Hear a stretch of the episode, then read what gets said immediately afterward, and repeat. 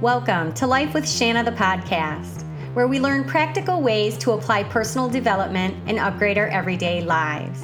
Whether you're navigating a transition, reaching for your dream life, or learning to make you priority number one, I got you.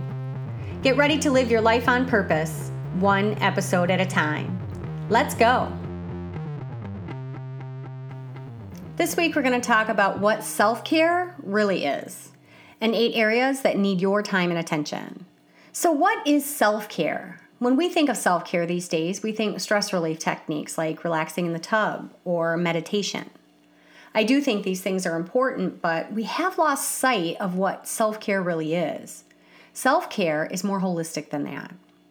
We must provide what is necessary for our health, welfare, maintenance, and protection. In order to do this, we must feel concern or interest and attach importance to ourselves.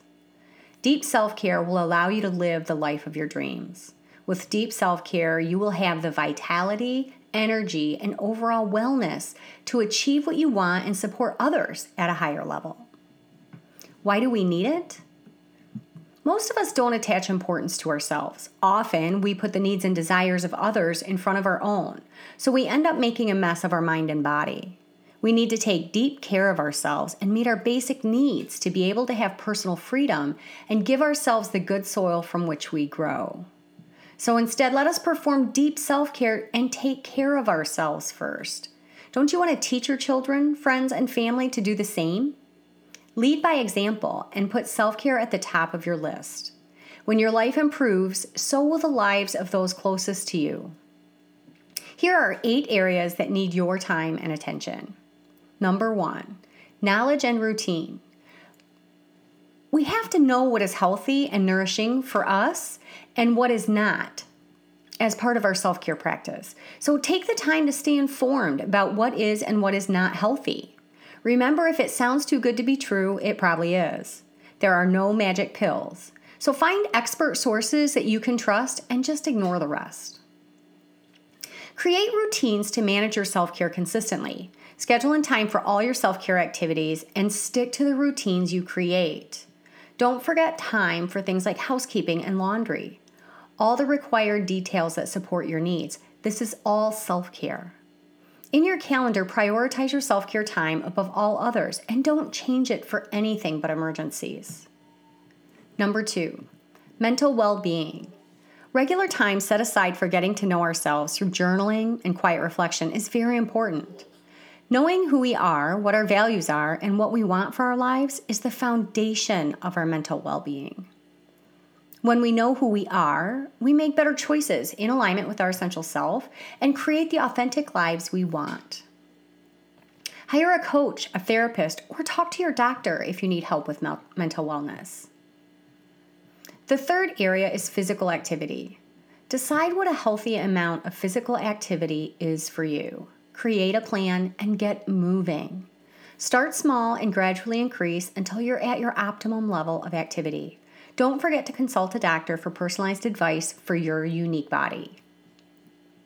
The fourth area, of course, healthy eating. The easiest way to eat healthy is to stick to natural and whole foods. Avoid refined sugar, flour, and other highly processed things. Personally, I eat a lot of vegetables with meat and indulge in other stuff mostly on Saturdays. Find something that works for you and your lifestyle that you can stick to. Think lifestyle, not quick fix. Take the time to plan meals, prep foods, and mindfully dine each day. It's imperative to maintaining your weight and nutrition. Consult your doctor for the best meal and diet advice for your body. Number five, rest. Most of us don't even consider rest and sleep when it comes to self care, and yet rest should be near the top of the list. If we don't rest, we don't give our brains the needed time for it to perform its own self care. Plan to get seven to nine hours of sleep per night, and on days when you're sick, physically or mentally drained, give yourself permission to rest even more. The sixth area that you want to look at, and I think this is really important, um, is risk avoidance. Most of us don't really think about our risky behaviors until we have problems created by them. Why not consider risk avoidance as part of your self care? Seriously, Consider your take on wearing your seatbelt, over drinking, driving while you're impaired, drugs, extreme sports, unprotected sex, and other risky behaviors. Decide what you will and will not do. Where is your line that you won't cross? Think of these things in terms of self care. Do you care enough about yourself to wear sunblock and not hang out with friends who bring you down? Do you care enough about yourself not to smoke? Risky behaviors are rarely discussed when it comes to self care, so give this some thought. Number seven, good hygiene. Do you have a regular routine for bathing, hair care, and other hygiene tasks? Are you walking around without a shower because you didn't have time? Create a hygiene routine and make it a priority. Maybe yours is basic, like daily clean dishes, laundry, shower, and teeth brushing. Or maybe it's elaborate and includes a four step skincare regime, getting your nails done every week, and a housekeeper. Choose for yourself what's important and stick to it for you. The final thing we're going to talk about is nurturing our relationships. Humans need connections with other humans to be healthy. Are you giving the time and attention to your relationships to keep them healthy and you supported? Do you feel good about the amount of time you're spending with your mother, your kids, your partner? Take a look and schedule in time to devote to your relationships. The most important thing here is make your self care non negotiable. You have to have your own back when it comes to deep self care. You have to plan it, you have to make it a routine, and you have to make it the priority over all things.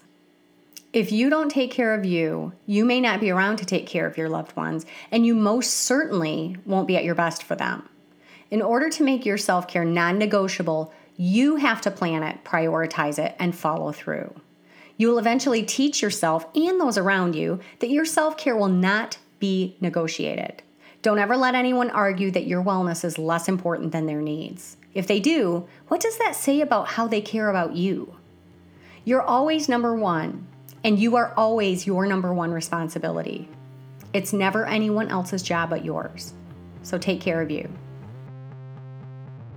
Hey, wait up.